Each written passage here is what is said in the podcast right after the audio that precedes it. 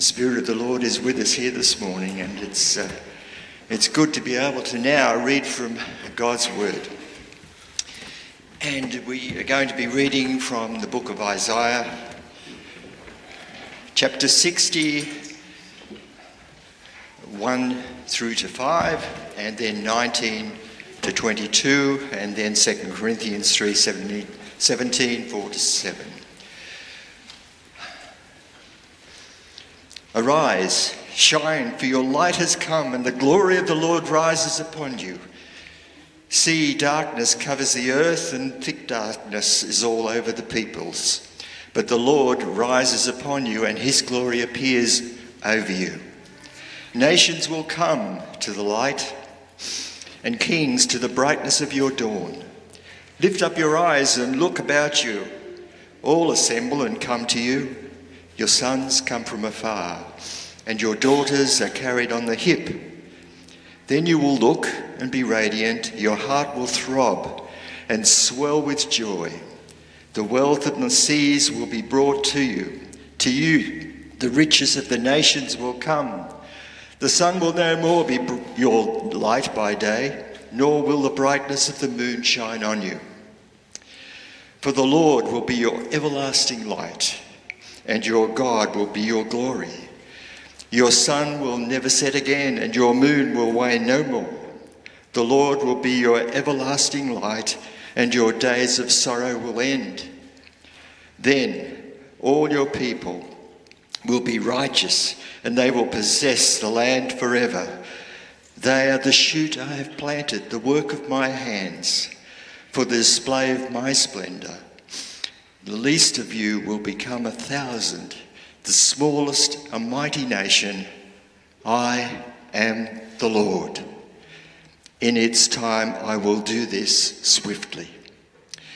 Moving now to Second Corinthians chapter three, uh, verses seventeen to chapter four, verse seven. Now the Lord is the Spirit, and where the Spirit of the Lord is, there is freedom. And we all who with unveiled faces contemplate the Lord's glory are being transformed into his image with ever-increasing glory, which comes from the Lord, who is the Spirit. Therefore, since through God's mercy we have this ministry, we do not lose heart. Rather, we have renounced secret and shameful ways. We do not use deception, nor do we distort the word of God. On the contrary, by setting forth the truth plainly, we command ourselves to everyone's conscience in the sight of God. And even if our gospel is veiled, it is veiled to those who are perishing. The God of this age has blinded the minds of unbelievers so that they cannot see the light of the gospel that displays the glory of Christ, who is the image of God. For what we preach is not ourselves, but Jesus Christ as Lord, and ourselves as your servants for Jesus' sake. For God, who said, "Let light shine out of darkness," made his light shine in our hearts to give us the light of the knowledge of God's glory displayed in the face of Christ. But we have this treasure in jars of clay to show that this all-surpassing power is from God and not from us. And may God bless the reading of his word.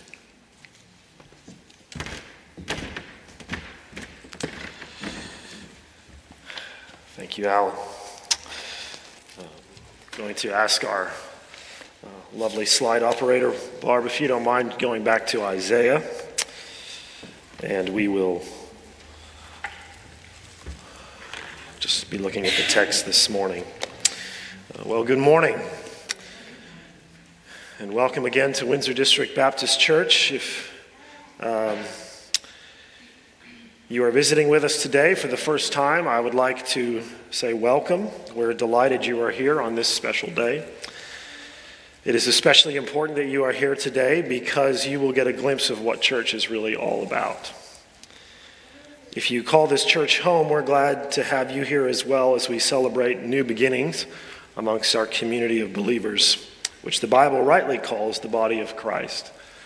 Here, the joy of one, the joy of one is the joy of many, and the sorrow of one is the sorrow of many. Not because we cannot think for ourselves or because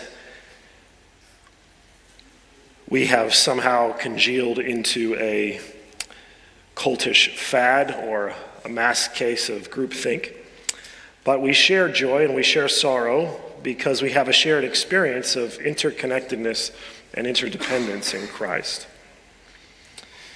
And if you're here and you're on the fence this morning, inquisitive about spiritual things, taking a proper look into Christianity to see whether there's really any difference, really any such thing as spiritual truth or divine power, then we're also glad you're here, because today is a day to discover the difference between Christ and pseudo-saviors, between Christ and the false messiahs, between Jesus and the other philosophers, between Christianity and the other religions. Today you will learn where to look to find deep, lasting peace and real and transformational change. So we're glad you're here.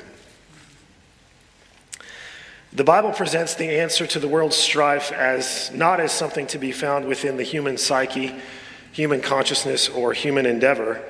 Instead, the Bible decidedly attests that the hope of all mankind lies outside itself. If you think about it, the way we enter the world tells us all we need to know about the utility of humanity when it comes to resolving its own destiny. We come into the world utterly helpless. When a baby is born, it is born dependent. It, it exits the womb attached to its mother through the umbilical cord, which delivers all the vital nutrients this little life needs to survive.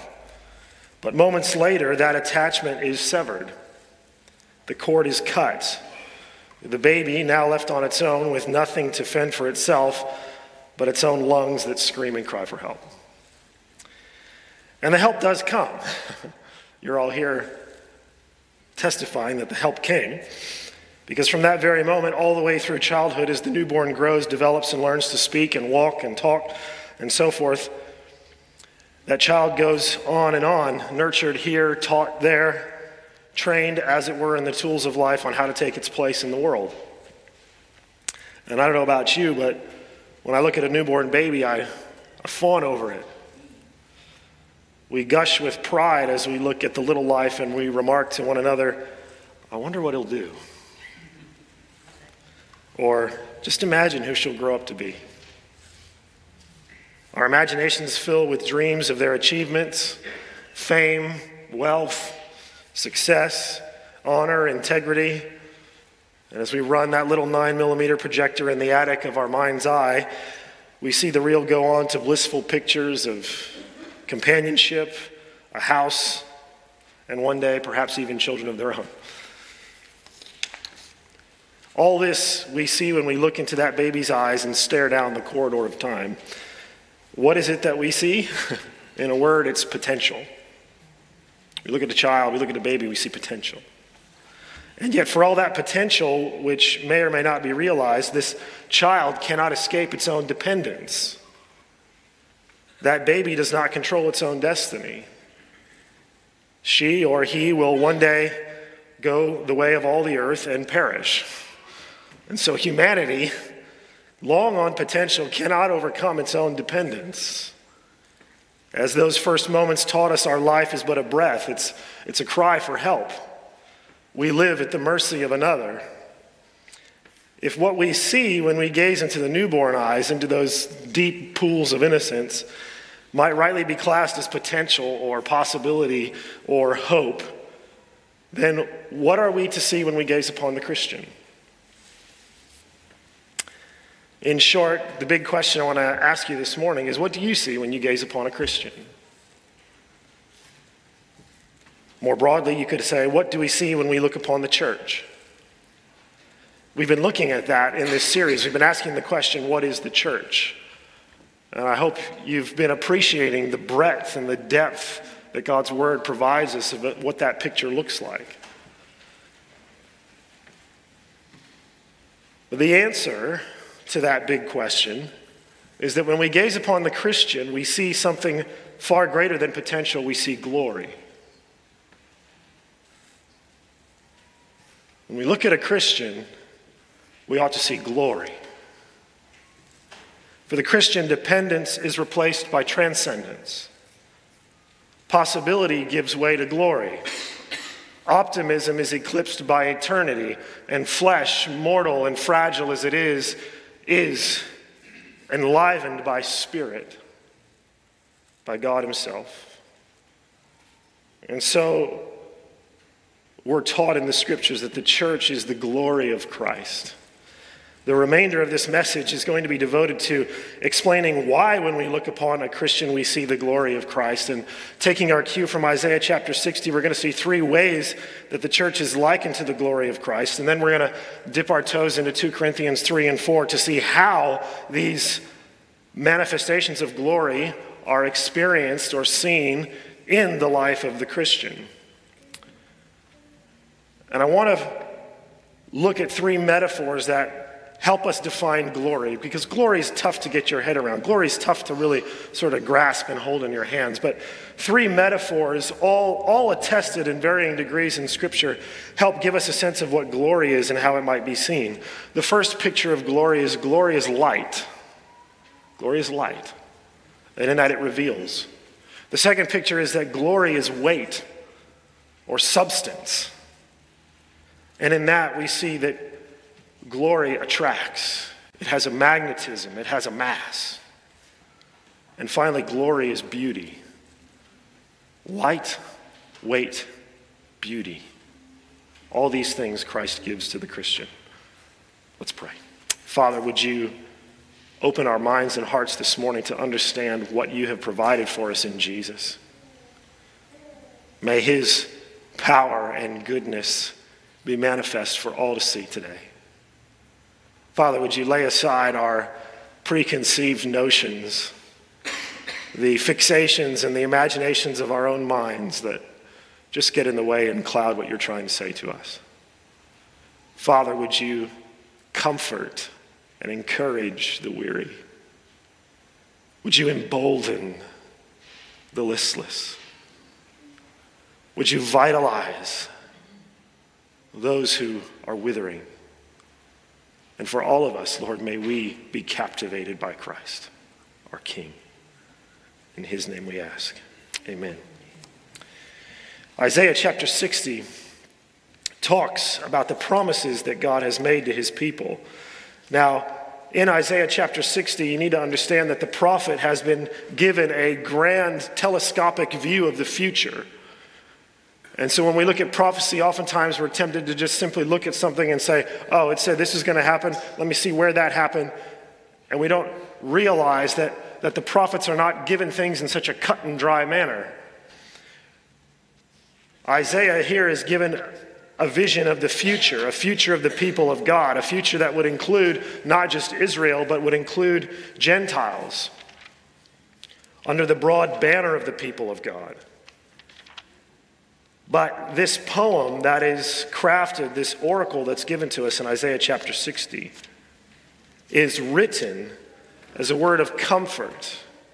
The heading in your Bible might read the same as mine, which says, "The glory of Zion," which if you were here a few weeks ago, you would remember that the Zion is the city, the city of God's people, and the church, the church is the place where God dwells. And so we read in verses one to five, "Arise, shine, for your light is come, and the glory of the Lord rises upon you."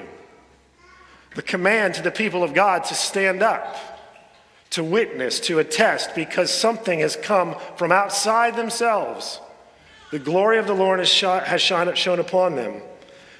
See, darkness covers the earth, and thick darkness is over the people, but the Lord rises upon you, and his glory appears over you. One thinks of the birth of Jesus, and how another prophet said the people walking in darkness have seen a great light.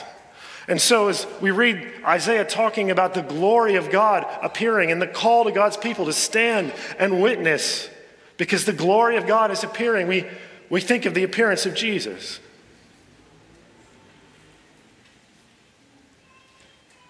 Who was called the morning star, the sign that a new day was here, the sign that things were going to be different.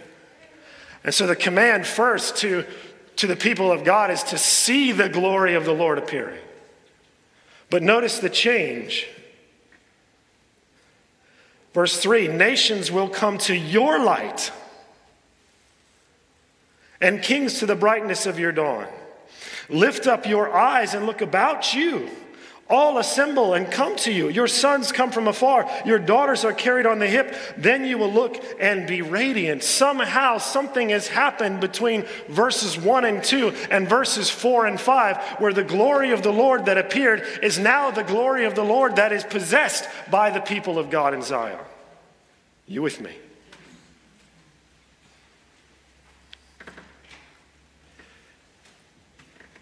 Then you will look and be radiant. Your heart will throb and swell with joy. The wealth and the seas will be brought to you. To you, the riches of the nations will come. This picture of a mass turning of the world as it looks to the people of God and recognizes there's something different about you.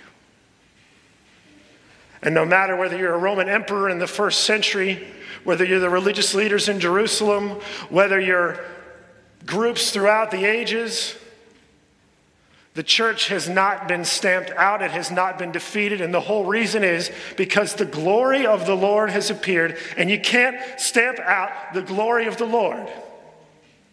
You can't block it out. You can shut your eyes to it, but you can't make it go away.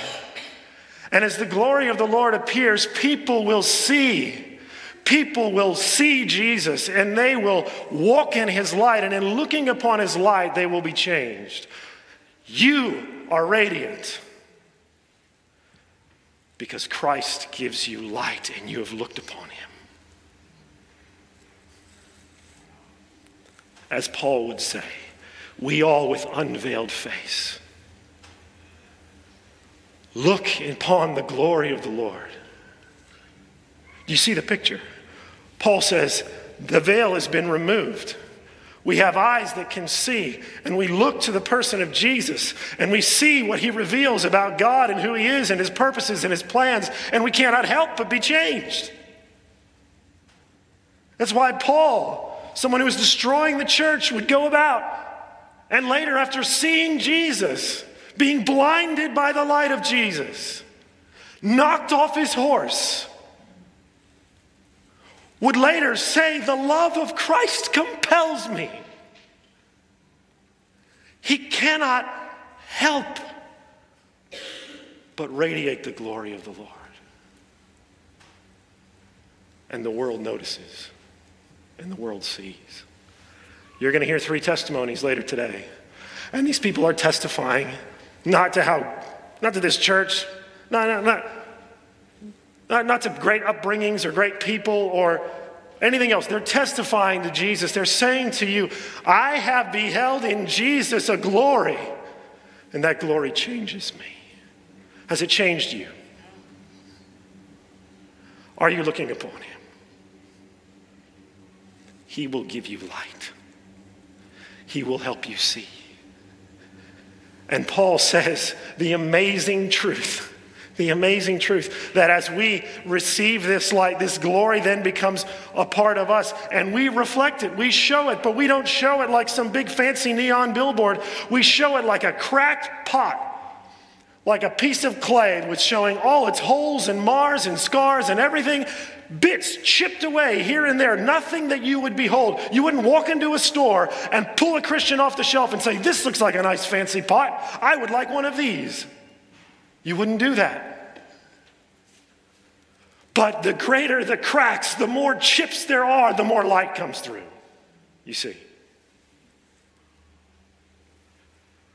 We carry this treasure in jars of clay, that people may see that this power is not from us, it is from God.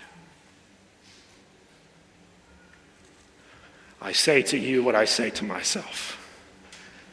Don't try to get in the way of the glory of the Lord. Don't try to cover your cracks. Don't try to patch them all up. Don't go down to the hardware store and get the world's latest remedy for a crack in your clay pot. Let the light of Christ shine in you and through you. because Christ gives light. The church is the glory of the Lord because the light of the Lord shines through us. Amen.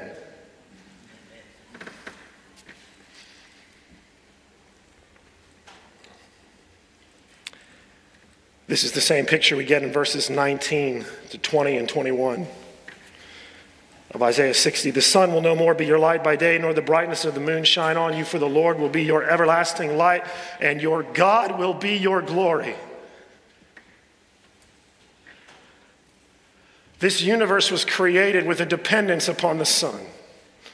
But in the kingdom of God, the sun, that star burning many, many, many thousands of miles and kilometers away, is no longer needed, because the Lord will be your everlasting light.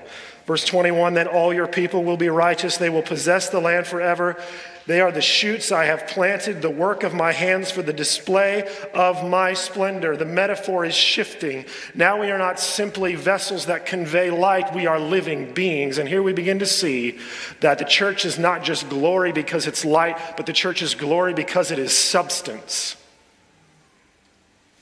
There is a weight and a gravity to the life of the Christian. Why? Because Christ has given you life. You may have thought you were living before, but the Bible says you were dead in your trespasses and sins. And if you want to talk to anybody who knows Christ, they will tell you the exact same thing. They will tell you, I was a walking zombie. I was a slave to whatever my desires wanted. I had no hope of resisting the same evil that was destroying me. I loved it and I hated it at the same time. I wanted to be free, but I couldn't get out. But when Christ comes, a new power resides. A shoot is planted. Life is reborn. And the very life of God begins to grow out of the Christian.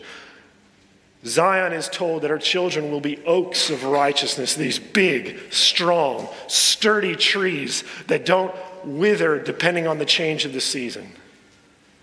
In dry climates and wet climates, they remain steadfast and strong. The glory of the Lord is in the Christian, not just because they convey the light, they reveal the light of Christ and who he is, but the glory of the Lord is in the Christian because God himself has begun a work. And for the first time, you begin to experience what humanity was truly meant to be.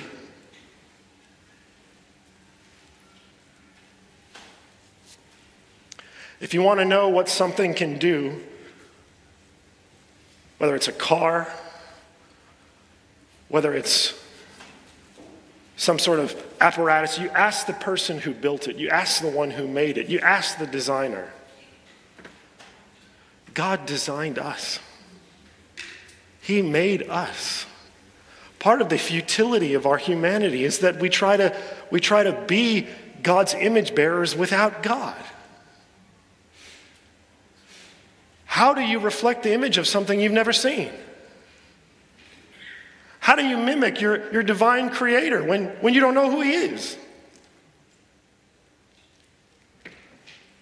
If you were made for righteousness and holiness and for worship,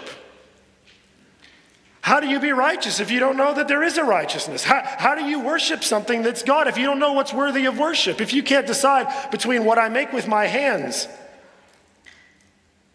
and the one who made me? But when Christ comes, he plants his life in us. There is a substance, there is a weight. I'm not, by any stretch of the imagination, an expert in physics, but I did learn a couple little simple things. What goes up comes down. If I take a ball and throw it up in the air, it'll land. If I fall off my chair, I will hit the ground and it will hurt. Why?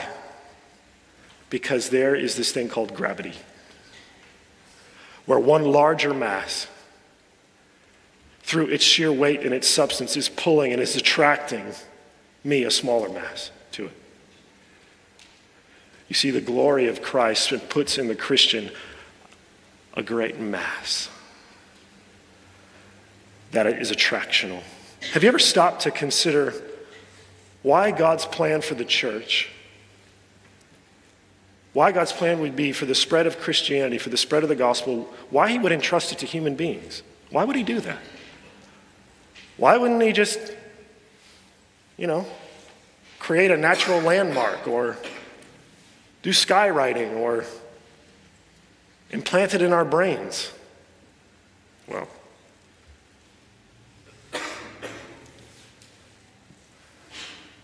have you ever stopped to realize that perhaps maybe the reason God did that is because he understood that humans, humans have a capacity to see change in other humans.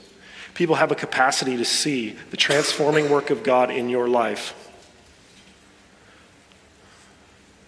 We are, through the generosity of many, many people, including this church, we're able to uh, go back to visit my family. We have plans to go visit my family in America later this year. And we're talking to our children. And they're really excited now. And I asked them the other day, I said, why are you so excited to go to America? You, uh, you, haven't, you haven't been. And I said, well, the way you talk about it. It's the way you speak about it, Dad. Why do you want to go to Montana? Well, it's the way you talk about it. Why do you want to, why do you want to go out to California? It's not because I've been there before. I was on the M seven earlier this week. They didn't say, Dad, can I go on the M seven? That'll be really fun. No, it's because nobody gets off a toll road and says, that was amazing.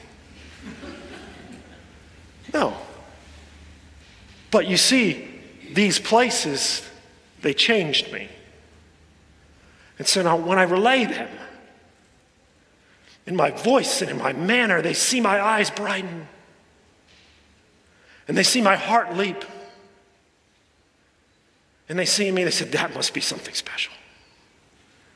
And you see, the gospel spreads the same way. Oh, don't be ashamed of your love for Jesus. Don't be ashamed of the work he's doing in your life.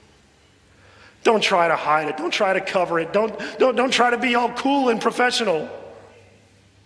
Don't try to dampen your spirit. Don't try to be calm and collected and pretend like everything's hunky-dory. It's not. Don't pretend like your very life doesn't hang totally and completely upon this Christ.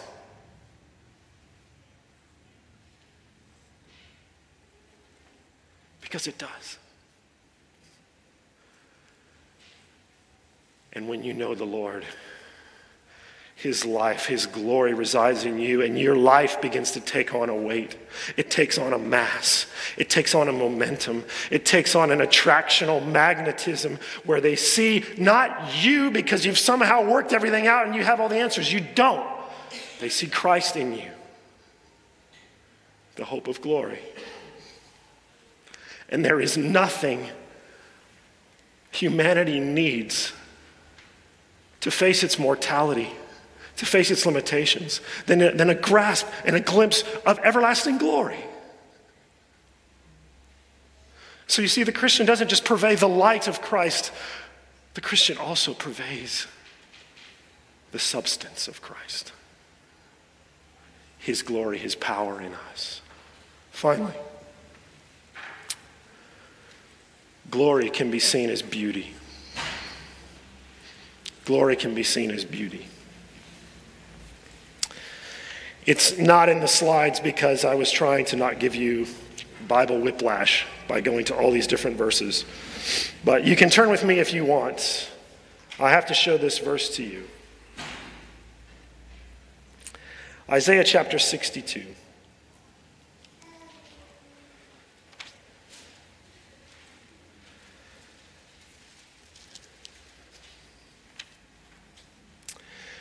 Isaiah chapter sixty-two, verse three.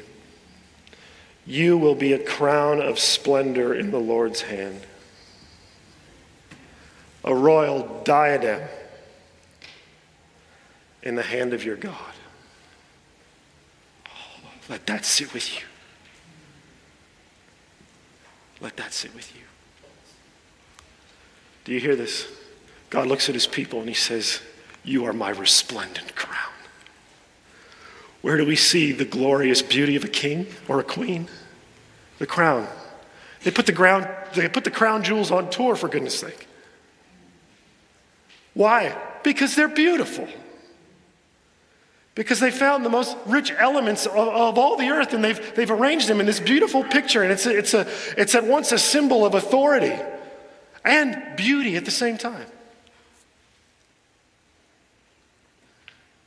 But God doesn't just put us in a glass box and tell the world, hey, my crown's on tour. Stop by your local church. Peek through the glass. He says, they're a crown in my hand, attached to his person, attached to who he is. You say, what does it mean for the king to hold the crown? It's meant to give all. It's meant to inspire. It's meant to bring wonder. It's meant to be to bring beauty. Some of the most lovely things I've ever witnessed in my entire life are the hearts of Christians. Spontaneous movements of the Spirit of God doing something beautiful and magnificent that no human being would ever do. And I can only explain it by the fact that this person is under the authority of a good God. Selflessness that I could never imagine to bring myself to. Generosity that I couldn't fathom. Acts of forgiveness and reconciliation.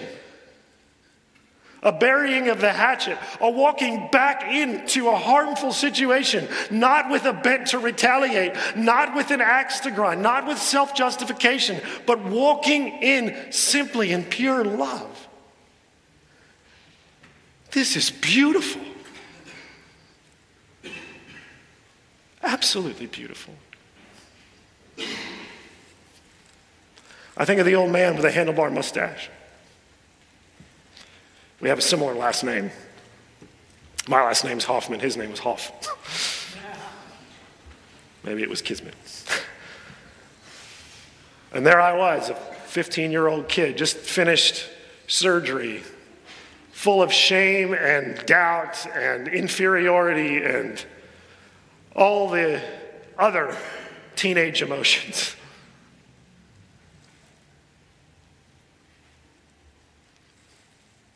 I remember walking out of the meeting thinking, I don't know anybody here. Nobody knows me and nobody cares about me. And I sat.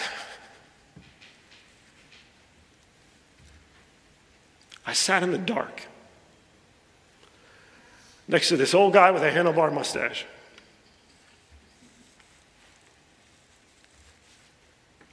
And he listened to me.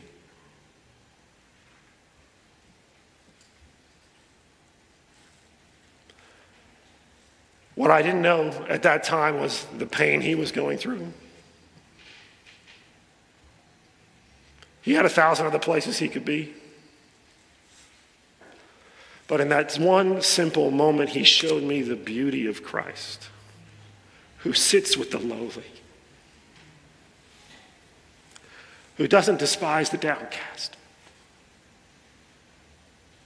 who looks at the poor in spirit and says, blessed are you. I'm weeping because it's beautiful.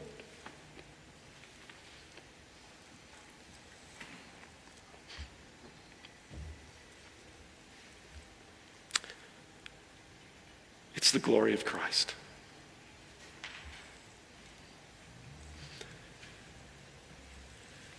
Christ in his mercy and in his love. Christ in his power, in his endurance that he gives you when you're suffering, he supplies all these. And he transforms you into something beautiful. Jesus, when he stood in the synagogue and he opened the passage at the beginning of his ministry and he went to Isaiah sixty-one and he said, the Spirit of the Sovereign Lord is upon me, because the Lord has anointed me to proclaim good news to the poor. He has sent me to bind up the brokenhearted, to proclaim freedom for the captives, release from darkness for the prisoners, to proclaim the year of the Lord's favor and the day of vengeance of our God. You see, that beauty is in a crown. That beauty is in an authority. To comfort all who mourn and to provide for those who grieve in Zion. to bestow on them a crown of beauty instead of ashes. We give him ashes.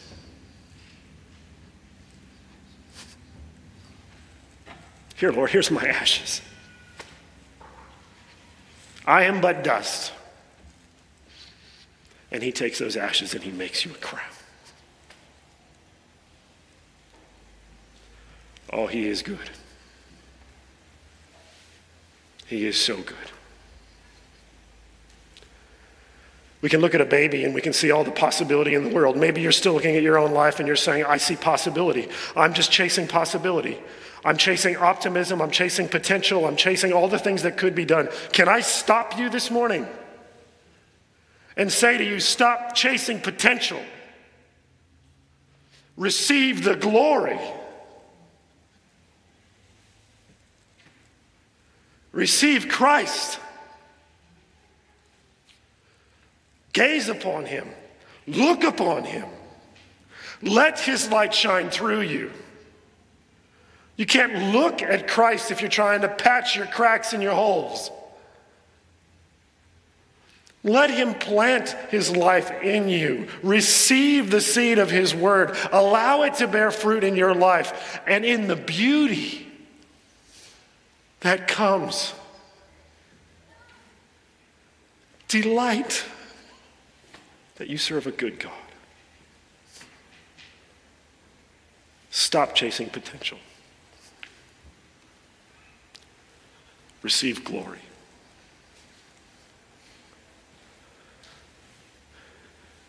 If the Spirit of God has awakened you right now, you say, I was, I'm, I've been dead asleep. And suddenly, for the first time, the Spirit of God is awakening me. I implore you, do not leave this place before responding. Respond to Christ. Tell him, I want that glory. Tell him, I want that peace. Tell him, I see your light. Tell him, you can plant your power in my life. Turn and believe.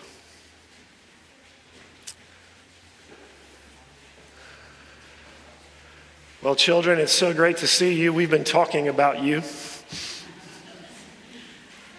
Only good things. Only good things. We love you so very much. We love you because God has made you and he has good plans and purposes for you. Well,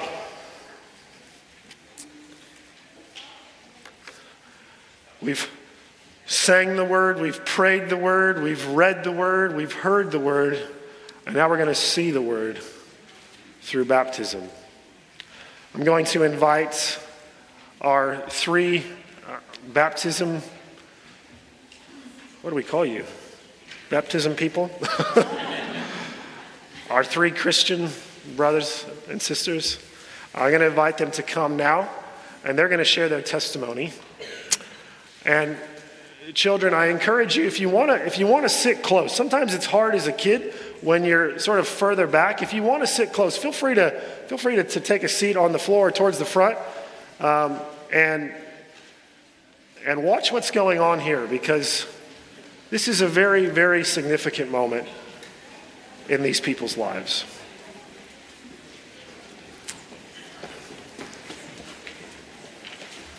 All right, let's pray.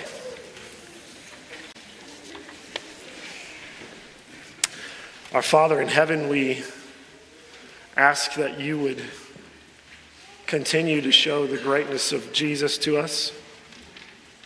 We pray that there would be a mighty movement of your Spirit.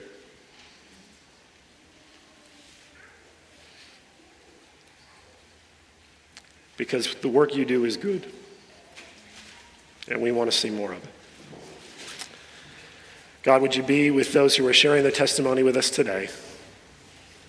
Would you encourage them as they speak about the work you've done in their lives? In Jesus' name we ask. Amen.